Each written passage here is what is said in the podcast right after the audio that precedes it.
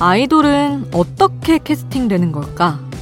이 일을 담당하는 소속사의 신인 개발팀 담당자들은 이렇게 말합니다.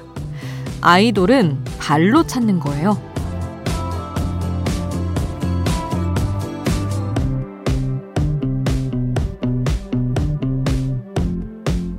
흔히 말하는 길거리 캐스팅은 지금도 이루어지고 있다고 합니다. 오죽하면 어떤 소속사 신인 개발팀 직원들은 수학여행 가는 학생들이 많이 오는 고속도로 휴게소에 며칠 동안 출장을 나가 있기도 했대요. 아니, 아이돌 육성 시스템이 이렇게나 체계화된 2023년에 길거리 캐스팅이 웬 말이냐고요. 친구들 중에도 있잖아요. 얘는 연예인을 해야 되는데. 근데 그런 사람들이 제 발로 소속사에 다 찾아오는 건 아니거든요. 기회는 만드는 거죠. 새벽 2시 아이돌 스테이션. 저는 역장 김수지입니다. 아이돌 스테이션 아이유의 내 손을 잡아로 시작했습니다. 어, 체육 시간에 까불다가 걸려서 선생님이 노래를 시켰는데 너무 잘했다고 하죠. 그 계기로 가수의 꿈을 키웠다는 아이유의 데뷔 스토리 너무나 유명합니다. 아, 너무 재밌는 얘기예요, 이런.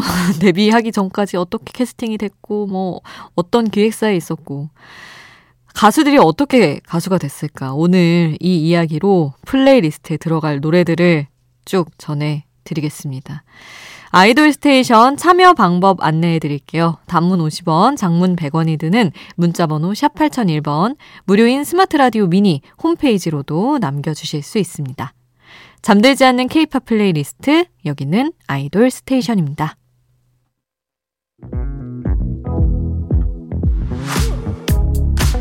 아이돌 음악의 모든 것, 아이돌 스테이션.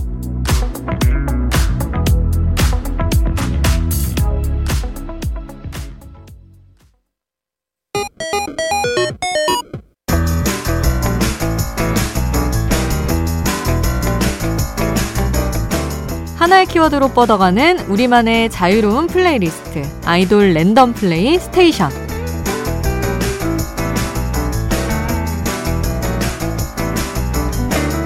오늘의 키워드는 아이돌 캐스팅 비화입니다. 아이돌은 어떻게 아이돌이 됐을까? 캐스팅 비화가 공개된 아이돌의 이야기, 또 그 아이돌의 노래까지 함께 모아봤어요. 일요일에서 월요일로 넘어가는 새벽에는 1시간 동안 길게 듣는 플레이리스트 지금부터 즐겨주시면 됩니다. 나오는 노래 제목이 궁금하다면 스마트 라디오 앱 미니를 통해서 노래 제목 바로 확인하실 수 있습니다.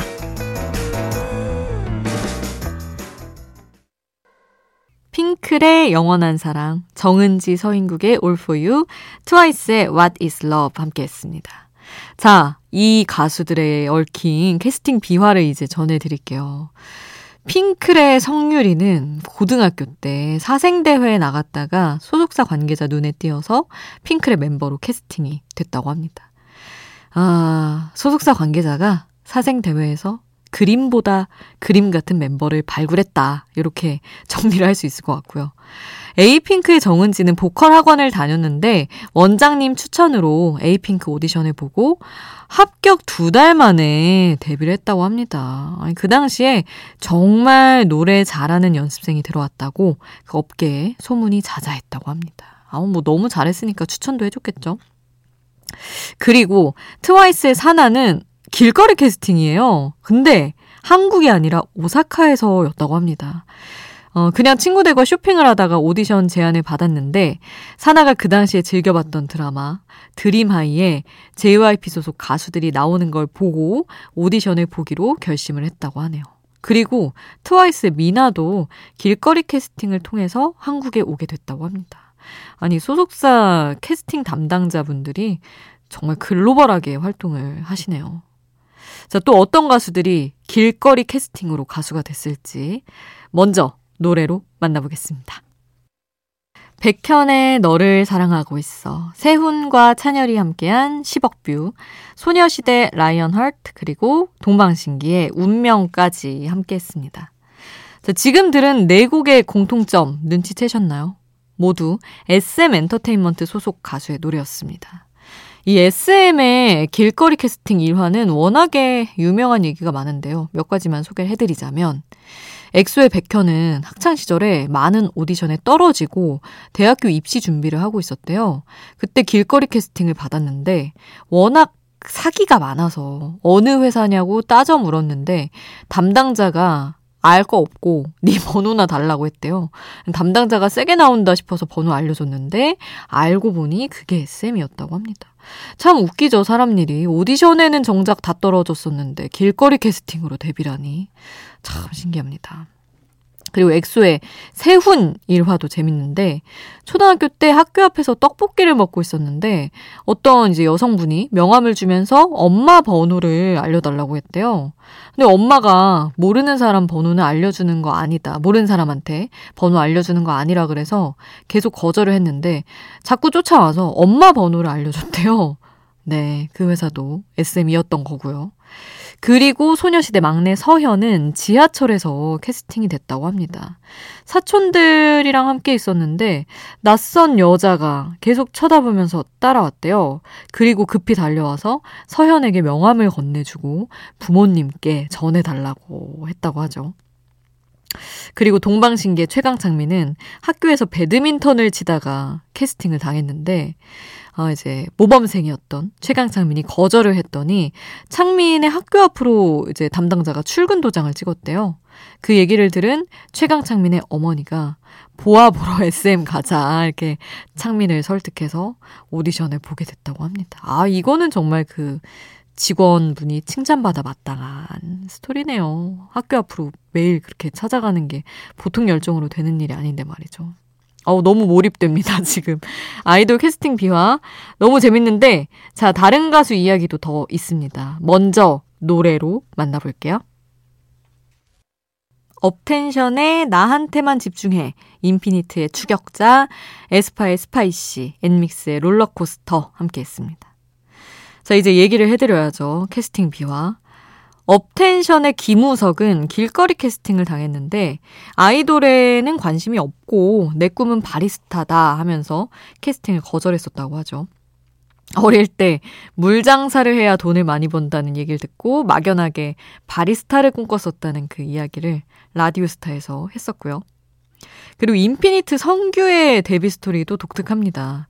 가수의 꿈을 안고 상경을 해서 카페 알바를 하고 있었는데 자주 오던 손님이 성규에게 누구를 좋아하냐 물어봤대요. 근데 넬이라고 대답을 한 거죠. 근데 그 손님이 넬의 매니저였다고 합니다. 어, 이건 뭐 거의 운명입니다. 그렇게 울림 오디션을 보게 되고 인피니트로 데뷔를 하게 됐다고 합니다. 그리고 에스파의 카리나는 조금 더 요즘 방식으로 캐스팅이 됐어요. 원래부터 SNS에서 팔로워가 많고 유명했대요. 그래서 정말 요즘 방식인 DM 소속사의 다이렉트 메시지를 받고 오디션을 봤다고 하고요. 엠믹스의 베이도 길거리 캐스팅이긴 한데 담당자가 말을 걸고 있는데 옆에 있던 친구들이 얘 춤 완전 잘 춰요. 노래 완전 잘해요. 이러면서 소속사 담당자를 엄청 부추겼대요. 그 계기로 오디션을 받고 워낙에 끼가 좋아서 단번에 합격을 했다고 합니다. 자, 이 독특한 데뷔 스토리 또 두 멤버만 짧게 더 소개를 해볼게요.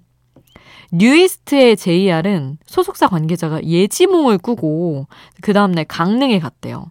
그러다가 하교하던 JR을 봤고 저 아이가 꿈속의 그 소년이다 싶어서 오디션을 제안했다고 합니다. 소름 돋는데요? 와, 꿈까지? 그리고 하이라이트 윤두준은 집에서 속옷 차림으로 돈가스를 먹으며 빅뱅 다큐를 보고 와 나도 이거 봤는데 체대 입시생에서 가수로 꿈을 바꿔서 오디션을 봤다고 합니다. 후에 그 소년은 빅뱅 다큐멘터리에 출연했던 장현승과 함께 비스트로 활동을 하게 되죠. 어우 뭐 거의 영화 한 편 뚝딱입니다. 이렇게 데뷔 스토리를 이제 미리 소개해 드렸는데 뉴이스트 하이라이트 노래 들어야죠. 뉴이스트의 여보세요 듣고요. 하이라이트의 Daydream 이어서 함께 합니다.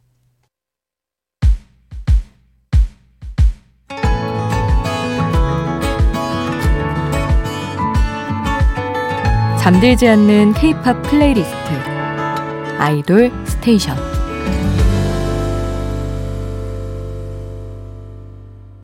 아이돌 스테이션 오늘은 아이돌의 독특한 데뷔 스토리와 그 가수들의 노래 함께 들려드렸습니다. 오늘 끝곡은 2739님이 신청하신 제이홉의 on the street 준비했는데 제이홉도 오디션과 관련된 또 스토리가 있죠. 시간이 없는 관계로. 다음에 이 주제로 더 많은 이야기를 전해드리겠습니다. 잠들지 않는 케이팝 플레이리스트 아이돌 스테이션 지금까지 역장 김수지였습니다.